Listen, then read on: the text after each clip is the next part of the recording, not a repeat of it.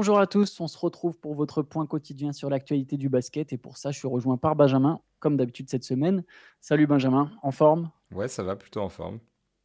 Pas trop dur le réveil, Benjamin, qui nous a fait hier une late session sur Twitch. Je ne sais pas à quelle heure tu as fini, Benjamin. Et pas si tard. J'imagine tard. Ah, ok. J'allais dire, j'imagine tard te connaissant. Mais c'est vrai que tu étais tout seul quand même. Donc le replay sera d'ailleurs disponible sur YouTube, si je ne dis pas de bêtises, mais en tout cas, c'est sûr. On verra. Parce que on verra pour YouTube. Il y a eu des bugs, il y a eu des trucs, donc voilà, on verra. Mais en tout cas. Il y a eu des insultes. Peut-être. Non, pas du tout. Non, ça s'est bien passé, mais il y avait un trou dans le pantalon.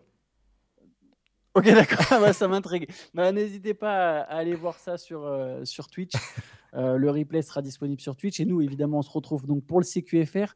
On va commencer par parler de Nicolas Batum. Nicolas Batum qui fait l'actualité par sa femme, finalement, Lily Batum, qui a lâché quand même une petite bombe, même si elle réfute peut-être un peu le terme de bombe, mais elle a remis au goût du jour quelque chose que Nicolas Batum avait déjà annoncé. Et c'est quand même une potentielle retraite. Donc Lily Batum qui dans des tweets, en fait, en des réponses, a quand même précisé que voilà, Nicolas Batum comptait prendre sa retraite en 2024. Sa retraite en ce qui concerne la NBA et l'équipe de France. Le but, c'est de mettre un terme à sa carrière après les JO. Après, il y aura peut-être un passage en Europe, allez savoir. Mais en tout cas, pour ce qui concerne la NBA, c'est d'aller au bout de son contrat avec les Clippers et ensuite, c'est fini. Et elle a quand même utilisé le terme, je vais lire son premier tweet. Pour cela, il faudrait qu'il continue en NBA et ce n'est absolument pas prévu au programme. C'est quand même ces mots. Alors, elle a fait un peu marche arrière ensuite, Benjamin, si je ne dis pas de bêtises. Ah, c'est ça. Après, c'est plus, voilà, il est agent libre en 2024 et elle le rappelle. Il n'y a pas de contrat, donc ce n'est pas prévu.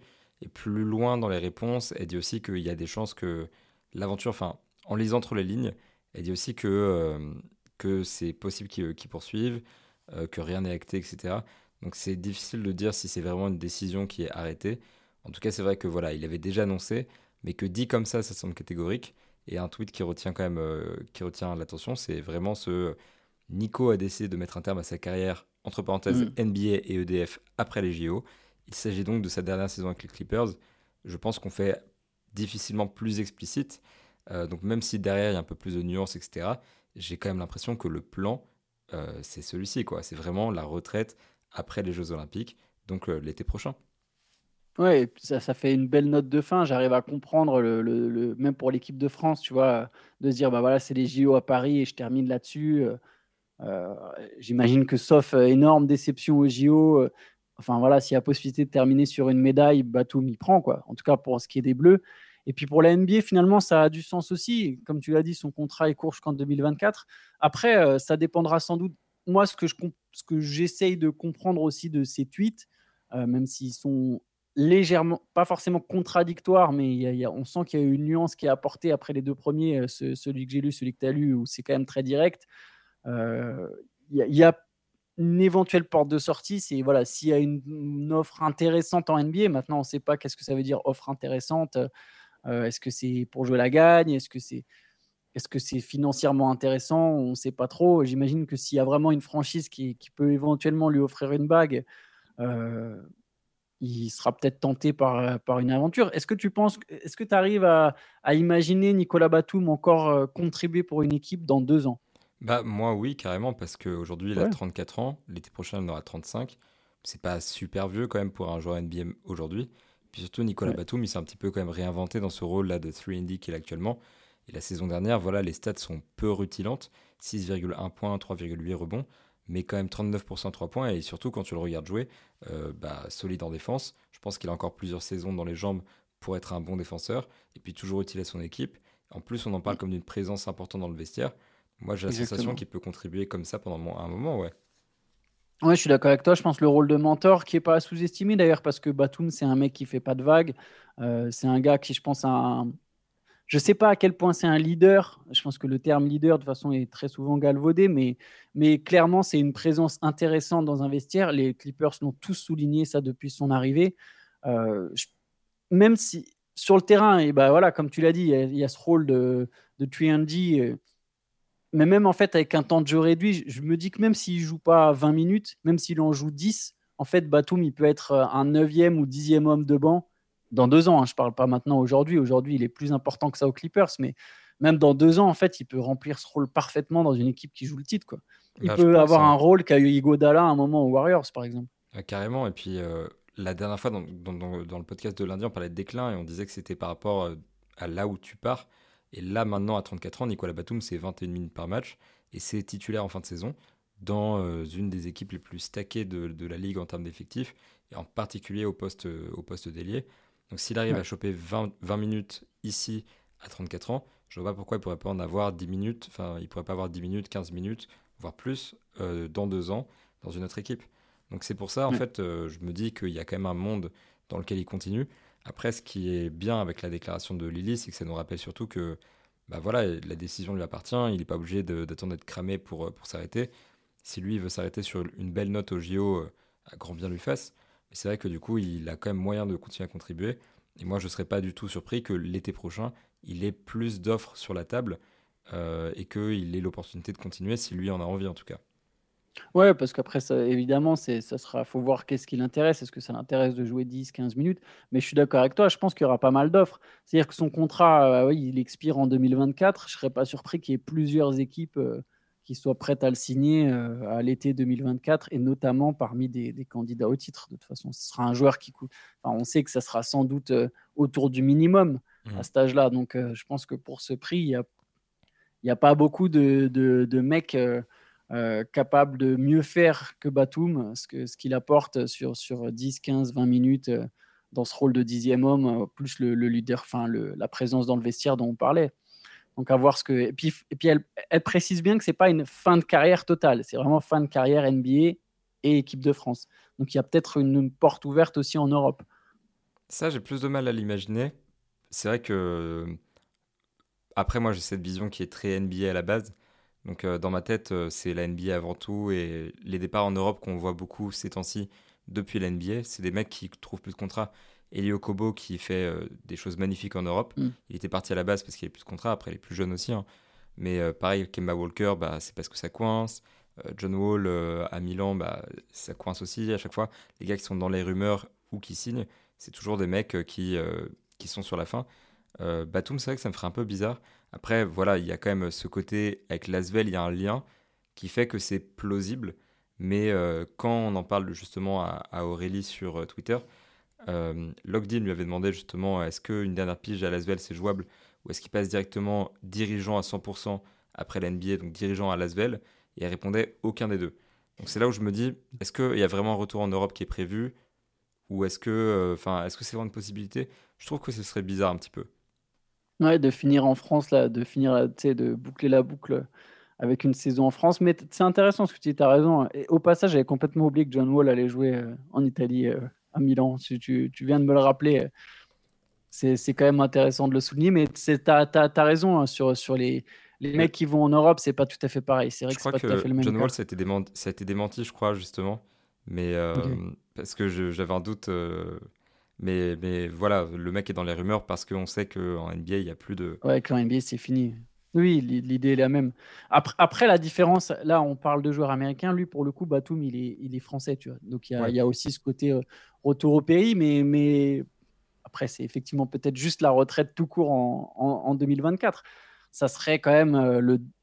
Si on se projette, si on revient plutôt sur la carrière de Batum, ça serait le départ aussi d'un mec qui a vachement pesé dans le paysage du basket français. Évidemment, il n'a pas eu... c'est pas Tony Parker, mais Batum, c'est peut-être pas non plus Boris Diaw, mais ça reste quand même un mec qui a, autant en équipe de France et en NBA, qui a été un vrai représentant tricolore marquant, clairement. Bah, clairement, ne serait-ce que pour les années Portland en NBA.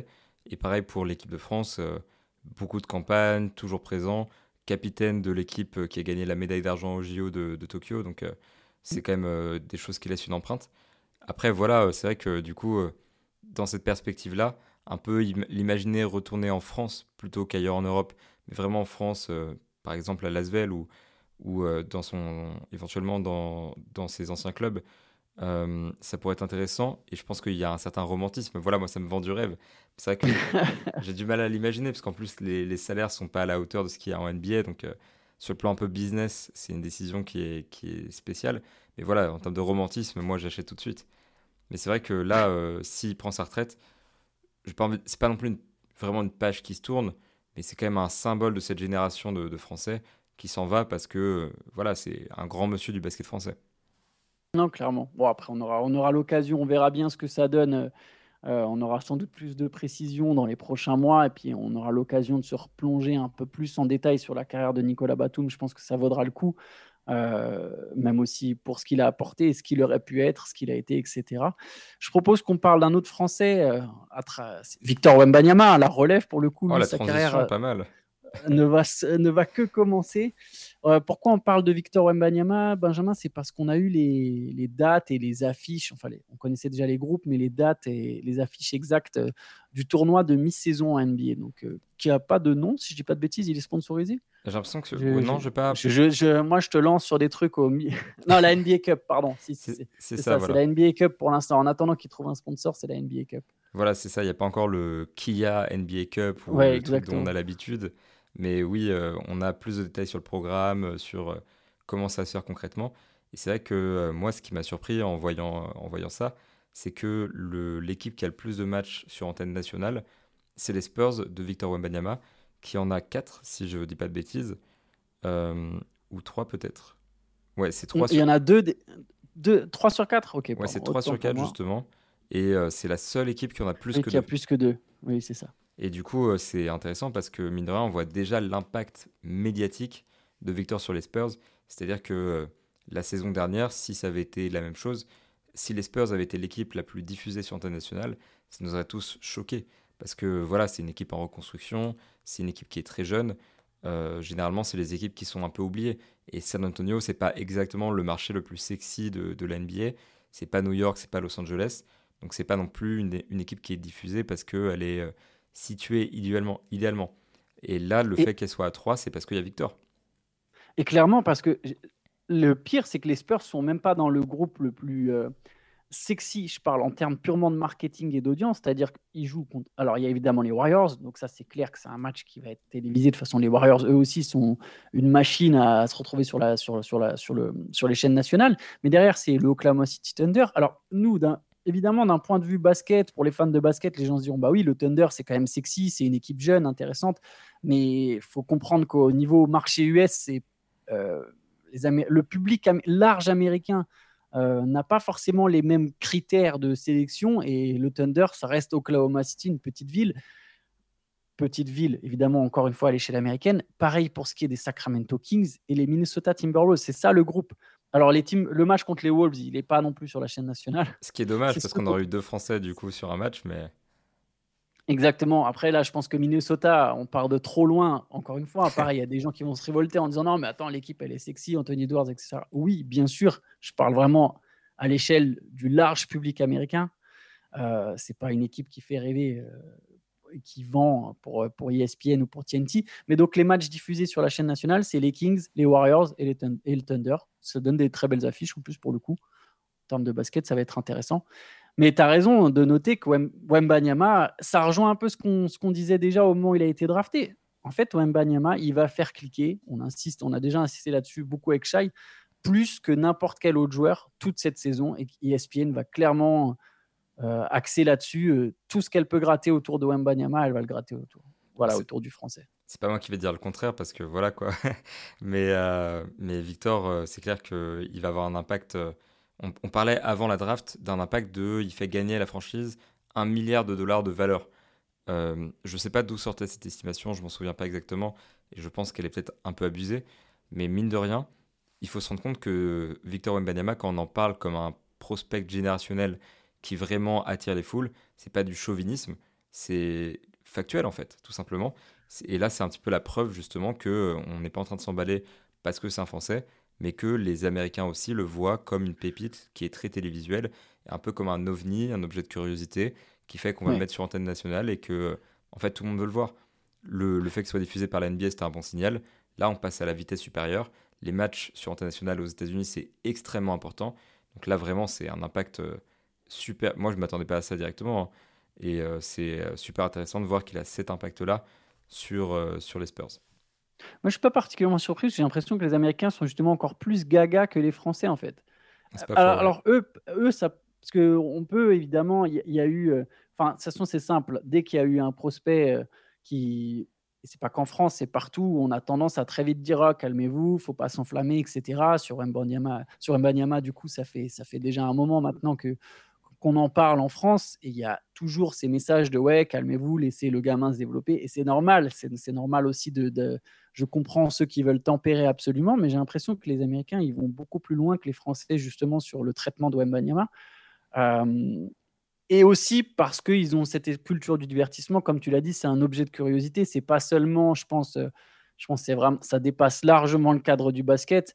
Ils vendent un produit en fait, et le produit qu'ils vendent, c'est on vous vend le prospect le plus hypé de tous les temps. Donc il faut tout traiter sur ce prospect, et ça se calmera que si Wembanyama a des difficultés dans la durée. C'est-à-dire qu'au début, s'il est mauvais, je pense que ça parlera encore beaucoup de lui, justement pour dire qu'il est mauvais. Qu'il n'est pas à la hauteur des attentes qui sont elles-mêmes démesurées. Mais s'il est fort, Wembanyama, je pense qu'il est parti pour avoir un traitement LeBron James-esque pendant des années. Ah, clairement, moi, j'ai jamais vu, en tout cas depuis que je suis vraiment la NBA de près, un prospect qui est aussi attendu. Et clairement, je pense que là, c'est un peu la nouvelle coqueluche des médias américains. Et ne serait-ce que par rapport à ce truc de play-in, enfin de NBA Cup, justement, il y a déjà des articles sur le fait que les Spurs de Victor Wembanyama sont l'équipe la plus télévisée. Et pareil, ça, dans la presse américaine, ça a un poids, parce que ça montre que quand on annonce le format de la saison régulière, l'info qui sort... Alors, pour nous, moi, si je la sors là, c'est parce qu'il y a un contexte français, mais pour les Américains, ce qui saute aux yeux, c'est aussi ça, en fait. Donc, il y a vraiment une attention médiatique qui est toute particulière autour de Wembanyama, et ouais, c'était important à relever. Je me dis que ça pourrait être intéressant de... Bah, je t'en prie, vas-y. Non, vas-y, dis-moi. Je veux voir si on se recoupe, mais j'allais dire justement, ça peut être intéressant de préciser un peu le format pour ceux qui n'ont pas suivi et parler un petit peu de la Cup de manière générale, parce que c'est un sujet sur lequel on ne s'est pas encore trop penché. J'allais te lancer là-dessus, j'allais te demander d'essayer de me vendre le tournoi de mi-saison. Bah, en fait, moi, ce que j'aime bien avec ce tournoi concrètement, c'est qu'il n'apporte pas beaucoup de contraintes. Alors comme ça, c'est pas super sexy, mais les 4 matchs de groupe, concrètement, c'est des matchs de saison régulière. Pour certains, ça pourrait enlever de l'enjeu. D'un autre côté, ça nous garantit aussi que les équipes NBA vont jouer sérieusement, parce que l'enjeu, il est double. C'est-à-dire qu'il y a ce tournoi dont les équipes se foutent probablement pour la plupart, et il y a la saison régulière qui reste extrêmement importante. Donc ça, j'aime bien. Et en fait, pour moi, l'enjeu, donc, pour vraiment préciser le format, il y a ce groupe de 4 qui permet de faire un classement. Après, le classement permet de faire un bracket, et le bracket va en fait emmener certaines équipes en finale, donc quart de finale, demi-finale et la championship game, tout ça à Las Vegas au mois de décembre. Donc on va vraiment avoir quelque chose qui tombe à peu près au milieu de la saison. Moi, ce que j'aime bien, c'est que je me dis que sur si peu de matchs, les équipes vont se donner. C'est-à-dire que quand tu arrives à ce stade-là, qu'est-ce que tu as d'autre à faire concrètement que de jouer ces matchs-là ? C'est-à-dire que je pense que les équipes qui sont jeunes, qui n'ont pas intérêt à être super load managées, elles vont jouer le tournoi très sérieusement, parce que ça reste des vrais matchs face à des vrais concurrents. Tu représentes ton équipe, tu as moyen de marquer l'histoire d'une certaine manière. Donc je pense qu'il y aura de la compétition. Et ce que j'aime bien aussi, c'est que souvent ce mois de décembre, en termes de basket en NBA, c'est un moment de creux. On commence à arriver vers l'hiver, il y a pas mal de blessures qui commencent à se créer, ça s'essouffle un peu en termes de rythme. Il y a un creux dans le calendrier NBA, et là il est enfin comblé. Moi ça j'aime bien, parce que comme ça on a vraiment une saison qui est mieux rythmée. Le début de la saison, on est hypé. Après, on a ce tournoi de mi-saison. Après, on va avoir la trade deadline et l'All-Star Game. Le rush final vers les playoffs. Et puis les playoffs, évidemment, qui restera indéniablement le meilleur moment de la saison. Mais donc, on n'a plus trop, je trouve, de temps faible dans la saison si le tournoi fonctionne. Après, la question, c'est est-ce que les joueurs vont vraiment jouer au jeu ? Et est-ce que ça va prendre ? Non, mais écoute, tu as bien défendu. Je suis d'accord avec toi. C'est vrai que c'est un moment creux. Finale, c'est prévu le 9 décembre à Las Vegas. La finale sera le seul match qui ne compte pas, entre guillemets, dans les résultats de saison régulière. C'est-à-dire que comme ils ont gardé un bracket Est-Ouest, même les quarts de finale, demi-finale seront en fait des matchs de saison régulière entre deux équipes de l'Est ou de l'Ouest. Et la finale, comme ça comprend un Est-Ouest, on ne peut pas savoir à l'avance quelles seront les équipes impliquées, évidemment, par définition. Donc, ce n'est pas pris en compte dans le calendrier. Ce sera vraiment un match comme ça. Je ne sais pas comment ils feront pour les stats des finales. Est-ce qu'il y aura une page à part, mais bon, voilà, si tu mets 60 points sur le match de finale, normalement, ça ne comptera pas comme ton record en carrière. Je pense que ce sera à part, un peu comme le play-in, tu sais. Ouais, voilà, exactement. Et on peut le rappeler, pour les joueurs, c'est un enjeu financier en vérité, parce que si je dis pas de bêtises, la seule récompense qu'il y a, c'est des primes, quoi. Oui, c'est ça, en fait. J'ai plus les montants exacts, j'ai pas bien préparé mon CQFR, je m'en excuse. De toute façon, on peut être transparent, on ne prépare pas les CQFR. Mais oui, non. J'essaie d'entretenir le mythe, mais... C'est vraiment ça, l'équipe qui gagne, du coup, chaque joueur reçoit $500,000. Pour les finalistes, ça va être $200,000. Pour les demi-finalistes, $100,000. Et pour les quarts de finalistes, $50,000. À 50 000, c'est pas fou, mais il faut se dire que 500 000, par exemple, quand tu te retrouves... Donc, tu l'as dit, les autres matchs, c'est de la saison régulière, donc c'est important. Déjà, $200,000, on parle de quelque chose. Certes, les joueurs NBA, pour beaucoup d'entre eux, ça ne représente pas une énorme somme, mais il ne faut pas oublier que dans chaque équipe, il y a beaucoup de joueurs qui sont payés beaucoup moins que $10 millions, pour qui ça représente quand même une certaine somme d'argent. Et puis même, ça reste un petit bonbon qui est sympa pour les stars. Et $500,000, c'est quand même une somme intéressante. Et quand tu te retrouves sur un match, et on te dit ce match-là, qui va être diffusé du coup probablement sur Antenne Nationale, je n'ai pas exactement la diffusion pour la finale. Mais, oui, mais c'est sûr. Bah ça me paraît évident, vu que les autres matchs, ils sont aussi. Ce match-là, du coup, qui va être bien diffusé, où tu représentes ton équipe, qui est un petit peu une grosse plateforme, ce sera le seul match de la journée, etc. Donc c'est quand même un match qui compte sur le plan médiatique. Tu gagnes $500,000 à la fin, c'est une prime qui est sympathique. Tu peux te donner pendant 40 minutes pour les $500,000 et pour tout ça, quoi. Ça fait une belle somme à aller claquer le soir même à Vegas dans des casinos ou autres.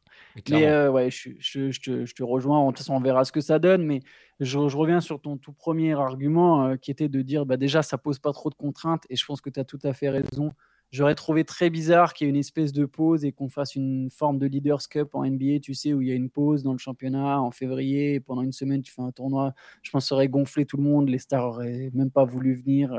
Les Jimmy Butler de ce monde, tu vois, ceux qui savent que ça gonfle déjà là des All-Star Games, ils t'auraient trouvé une excuse pour ne pas y participer. Et je trouve ça bien aussi qu'il n'y ait pas une trop forte récompense. Tu sais, à une époque, ils parlaient de le vainqueur, il a une place directe en play-off. J'aurais trouvé ça très bizarre aussi. Ouais, pareil. Donc bon, au final, ils s'en sortent plutôt bien, je trouve, pour ce tournoi. Et on verra si ça prend. Au final, le play-in est devenu un truc plutôt cool. Je sais pas ce que t'en penses, toi, mais... Ah, moi, j'aime beaucoup le play-in, je trouve. Ouais, moi, oui. Puis même dans les dynamiques de la NBA, typiquement, ça a tout changé, le play-in, parce que tu sais, par exemple, quand les Pelicans avaient trade pour McCollum, pour aller se qualifier en play-off via le play-in et aller titiller un peu les Suns, non seulement c'était une histoire intéressante, mais en plus, ça a affecté la construction de leur équipe. Donc ça a vraiment eu un impact sur la NBA dans son ensemble. Là, je pense que ça en aura fatalement moins. Mais typiquement, quand on parle par exemple des primes, il faut imaginer, c'est une équipe de basket quand même. Dans un vestiaire, nous, on voit les stars, mais les stars, elles voient leurs coéquipiers, pas comme des chiffres et des contrats. Et les mecs qui sont au minimum, ils veulent aussi les soutenir. Donc savoir que tu vas donner $500,000 éventuellement à des mecs qui sont payés... beaucoup moins. Bon, je ne les fais pas non plus passer pour des mecs au SMIC. Hein. Ils sont tous extrêmement bien payés à échelle humaine. Mais pour les mecs qui sont au minimum, je ne sais pas quelle est la prime pour les assistants coach, mais voilà, il y a ça aussi. Les équipes vont vouloir se donner. Il y a un côté solidaire dans une équipe. Donc, je pense que ça va jouer et que ça va être sérieux. Et quand je vois ce que ça donne en WNBA, moi, ça me convainc pas mal sur le même format. Pareil, les matchs se font pendant la saison. Il y a cette toute petite parenthèse pour la Commissioner's Cup, du coup, qui était hier en WNBA pour la finale. Et ça marche super, super bien. Et très belle transition, parce que justement, pour le coup, il y a une Française qui a brillé en finale de la Commissioner's Cup. Donc, victoire du New York Liberty contre Las Vegas. 83-64, je crois, le score. 82-63. 82-63, pardon. Avec 17 points en 14 minutes de Marine Johannès. Marine Johannès qui a été très efficace... qui ne termine pas MVP, donc elle n'a pas la prime du MVP. Ouais, elle n'a pas été élue MVP de la rencontre, mais par contre, qui pour le coup a fini meilleure marqueuse en faisant un gros match en termes d'adresse, 6/8 au tir. Donc ça lui fait un trophée de plus à Marine Johannès, qui a déjà été championne de France avec l'ASVEL. Elle enchaîne les trophées. Et pour le coup, il a Commissioner's Cup, qui est l'équivalent donc de cette NBA Cup. Je voulais revenir juste un truc sur la NBA Cup, et ça concerne aussi la Commissioner's Cup. Si ça pouvait créer une espèce d'ambiance de... Comment dire ? De coupe, justement. Tu sais, quand à tous les niveaux, que ce soit en foot, en basket, en hand amateur, en professionnel, tout ce que tu veux, la coupe, une fois que tu commences à gagner un match ou deux, tu sais, il y a une espèce de petit truc qui se crée. Si ça pouvait faire ça au niveau des franchises et rejoindre ce que tu disais sur le côté, bah, on veut gagner pour les autres, pour les assistants, il y a un peu cette ambiance de coupe, ça serait déjà une grosse victoire, je pense, pour la Ligue. Ouais, et puis tu vois, je pense que le parallèle, par exemple, avec la Coupe de France de foot, il n'est pas ouf parce que voilà, il n'y a pas une équipe de 4ème division qui va sortir de nulle part, quoi. Mais je me dis que dans le même état d'esprit, il y a des chances aussi que les équipes qui puissent gagner la Commissioner's Cup soient aussi des équipes qui sont peut-être plus jeunes, parce que les équipes qui visent le titre et qui sont plus âgées vont peut-être plus se ménager. Et ça peut être intéressant d'avoir vraiment en fait, des petits poussets qui vont aller bousculer les grosses écuries et qui vont créer de belles histoires. Je vois bien par exemple le Thunder comme une équipe qui pourrait se motiver, tout donner sur ce genre d'événement et aller chercher le truc, et c'est quelque chose qu'on aime beaucoup dans le foot. Alors, enfin, moi je suis pas très foot, hein, ceux qui regardent la late le savent, mais les petites histoires comme ça, c'est toujours super sympa. Donc voir une franchise de jeunes qu'on n'attend pas, qui est d'habitude pas forcément excellente, qui n'est en tout cas pas un contender, s'imposer, ça pourrait être top, et je pense qu'on va vite aller vers ce genre de scénario où les jeunes vont prendre ça très à cœur, et peut-être qu'il y aura même l'envie un petit peu pour les équipes et pour les plus jeunes joueurs d'incarner cette NBA Cup. Si le premier mec qui va marquer 50 points sur une finale de NBA Cup, il va rester dans la mémoire collective quand même, parce que voilà, ça restera le premier, unique, etc. Donc je pense que vraiment, moi j'attends ça, vraiment les jeunes qui se motivent, et s'ils arrivent à créer ça en NBA, je pense qu'on retrouve ce que tu dis, en fait, cette ambiance de coupe qu'on aime dans les autres sports et qui motive à regarder la chose, parce que c'est complètement différent des playoffs. Non, mais c'est possible. On suivra ça évidemment du coup en novembre. Les premiers matchs auront lieu tout au long du mois de novembre, et ensuite le Final Four avec la finale en décembre. Donc on sera là. D'ailleurs, j'ai vu encore beaucoup de questions dans les commentaires nous demander est-ce qu'on ferait des CQFR pendant la saison régulière. La réponse est oui. Normalement, il n'y aura pas d'interruption de CQFR c'est fort, jusqu'à ça. Ce que... Alors, en tout cas, c'est pas au programme. Normalement, ça devrait continuer. Donc, mais ce qui est sûr, c'est que ça continuera pendant la saison régulière. Donc voilà. Donc tous les matins, il y aura un débrief. Il y aura un débrief tous les matins de match tout au long de la saison. Nous, Benjamin, on va se laisser là. On se retrouve demain. Yes, on se dit ça, et avec de nouveaux sujets. On espère. Ouais, c'est exactement ça. C'est une pointe d'inquiétude dans ma voix quand même. Ouais, parce qu'en août, c'est un peu la découverte le matin de ce que ça peut donner. Ah là, ça va. Jusqu'à présent, ça va. On arrive à s'en sortir. Donc voilà. Bah écoutez, bonne journée à tous et ciao. Salut.